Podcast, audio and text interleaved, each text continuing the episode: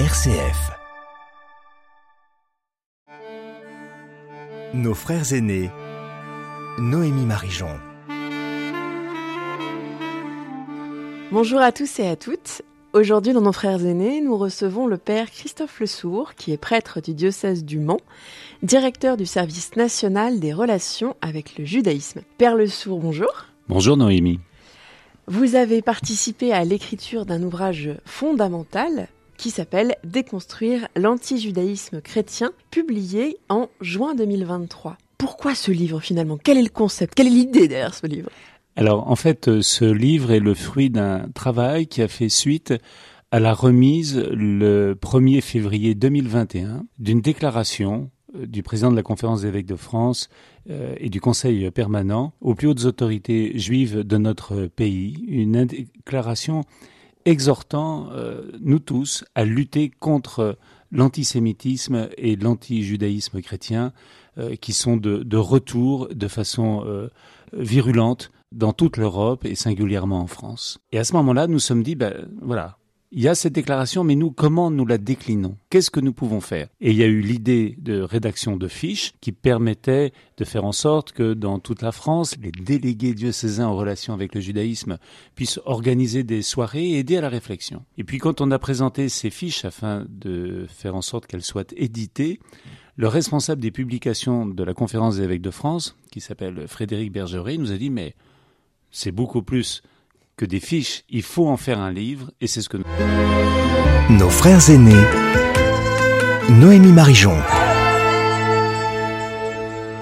Cette question-là du lien entre les juifs et les chrétiens, elle fait l'objet d'un chapitre dans le livre. Les juifs sont pour les chrétiens des frères, des pères, des partenaires, ou alors des croyants comme les autres Comment on se place, nous, en tant que chrétiens, dans le dialogue avec les juifs? Alors c'est tout un ensemble. On, on voit bien, si vous voulez, que peu à peu euh, les expressions s'affinent et, et, que c'est vrai que euh, nos, frères juifs nous ont dit ah, c'est un immense moment hein, lorsque Jean-Paul II est allé à, la synagogue de Rome. C'était la première fois qu'un pape allait à, à la synagogue. D'ailleurs, il, il, a souhaité faire euh, le trajet à pied. Euh, C'était un, un, magnifique euh, symbole. Et il y a eu un, un enthousiasme extraordinaire parce que c'est un texte extrêmement fort. Et il faut se souvenir que pape Jean-Paul II, élu en octobre 1978, a fait un discours programmatique concernant les relations avec le judaïsme dès mars 1979. Et ça était une préoccupation permanente de son pontificat. Donc ça, c'est une donnée très importante. Oui, donnée liée sans doute à son histoire. Absolument. Absolument. Eu égard au fait que dans sa ville natale, ses voisins c'étaient des juifs et ses meilleurs amis c'étaient des juifs. Et d'ailleurs, Jerzy Kluger est resté en lien avec lui jusqu'à la fin. Et donc, il y a eu un enthousiasme absolument extraordinaire euh, parce que ça a été un discours très fort. Mais aussitôt après, on, nos amis ont dit, mais ah, frères aînés dans la Bible, c'est pas toujours génial.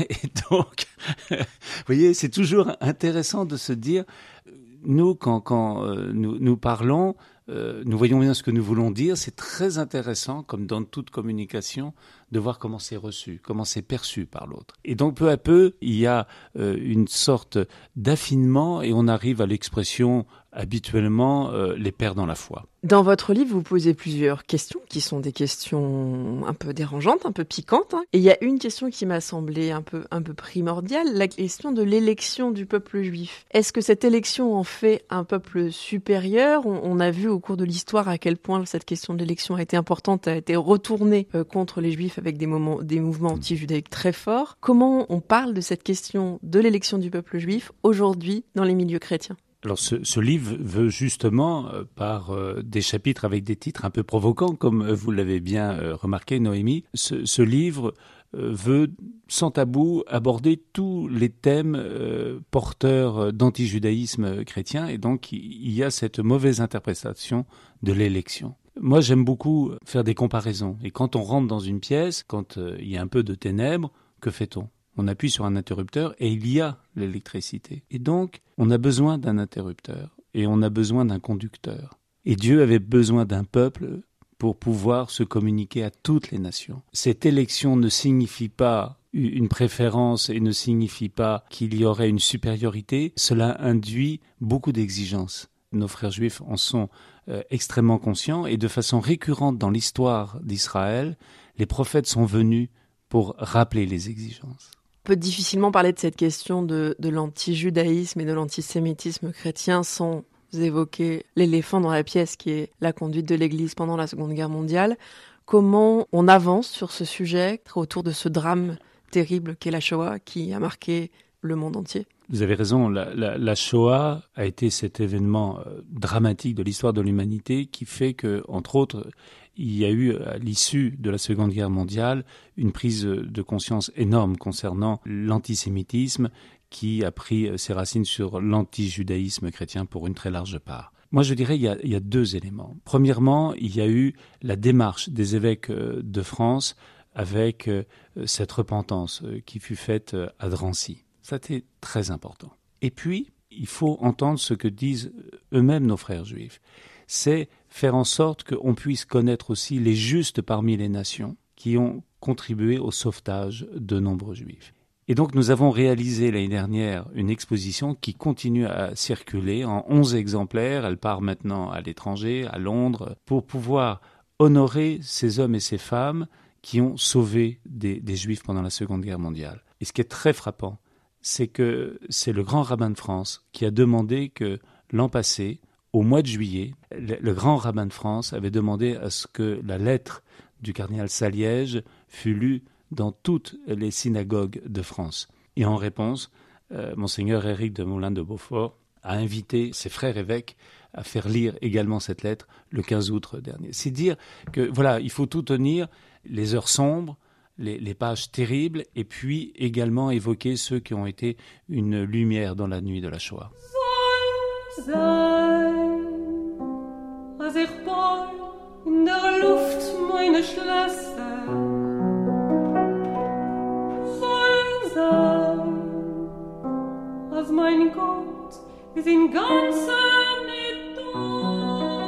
Est-ce qu'on peut dire que l'Église a toujours eu des liens privilégiés avec les Juifs ou si ce n'est privilégié, des liens particuliers? Vous savez, il y a une, expression qui a fait Fleurès, euh, ça n'est plus un passé, c'est un passif. eh bien, en ce qui concerne nos relations avec euh, euh, nos, frères juifs, il faut dire que ce passé a des allures de passif, de notre faute, de notre faute. Par conséquent, nous voyons bien que depuis le Concile Vatican II, avec ce texte tout à fait fondamental qui est Nostra Aetate chapitre 4, un immense chemin a été euh, parcouru. Mais on ne peut pas aller à rebours en 60 ans de euh, ce qui a été vécu depuis 17 siècles maintenant. Une autre question qui est iconoclaste dans le livre, vous parlez de la question de la conversion, alors qu'on retrouve peut-être moins chez les chrétiens que chez certains évangéliques, la question de la conversion des juifs est-ce qu'elle est euh, encore réfléchie, importante, ou est-ce qu'on a fait un trait dessus? Très clairement, le, propos de l'Église est de dire, quand on prend par exemple une encyclique du, pape euh, François, et puis quand nous prenons également un grand texte qui a été rédigé à l'occasion du 50e anniversaire de Nostra Aetate, qui s'intitule euh, Les dons et l'appel de Dieu sont irrévocables, ce qui est une citation de, de Saint Paul dans la lettre aux Romains. Il n'y a pas de mission institutionnelle organisée en direction des Juifs. Tout simplement parce que nos racines sont là et nous prions le même Dieu, donc ils n'ont pas à se convertir. J'ajoute aussitôt, bien entendu, nous ne pouvons que se réjouir que quelqu'un fasse l'expérience du Christ dans sa vie et demande le baptême, bien entendu, et, nous accompagnons ces euh, parcours, mais il n'y a pas de mission organisée. C'est-à-dire, lorsque nous rencontrons des juifs, euh, nous les regardons pour ce qu'ils sont, nous les aimons tels qu'ils sont, nous n'avons pas, euh, dire, le souhait qu'ils se convertissent. Vous voyez, c'est quelque chose de très important. Accueillir une démarche mais ne pas avoir une attitude missionnaire organisée, c'est très clair. Ce livre, euh, qui s'appelle donc Déconstruire l'antijudaïsme chrétien, termine sur une question qui est euh, la réconciliation des juifs et des chrétiens est-elle une nécessité, une chance ou un danger ou un non-sens? Alors quel est votre point de vue sur la question? Eh bien, ma réponse sera celle de, de Saint Jean-Paul II. Euh, il n'a cessé de marteler pendant tout son pontificat plus nous, juifs et chrétiens, nous serons au service de la vérité, de la liberté, de la paix. Ensemble, nous serons une authentique bénédiction pour le monde. Voilà, je ne crois pas qu'on puisse trouver de meilleures formules. Une dernière question, Père Le Sourd. Vous êtes donc directeur du service national des relations avec le judaïsme. Si on se met dans la peau d'un chrétien lambda dans une paroisse lambda, qu'est-ce qu'on fait pour être en lien avec le judaïsme? Quels sont vos petits conseils techniques et pratiques pour être en lien avec le judaïsme Alors, c'est une excellente question parce qu'elle permet de prendre de la mesure de, ce qui se passe dans notre pays. En effet, no, nos frères juifs en France sont entre 450 000 et 500 000 au total, ce qui veut dire qu'ils représentent 0,6% de la population.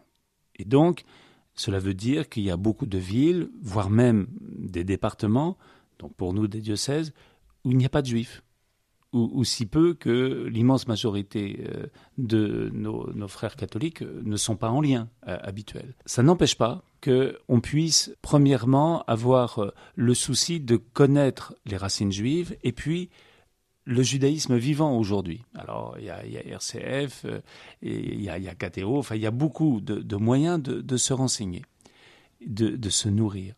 Et puis, il y a aussi les pèlerinages, qui sont de merveilleuses occasions pour pouvoir précisément faire mémoire de nos racines juives et de découvrir le judaïsme vivant aujourd'hui. Il ne faut pas passer à côté euh, de ces merveilleuses occasions que sont les, pèlerinages qui permettent de renforcer ce lien de fraternité qui se renouvelle.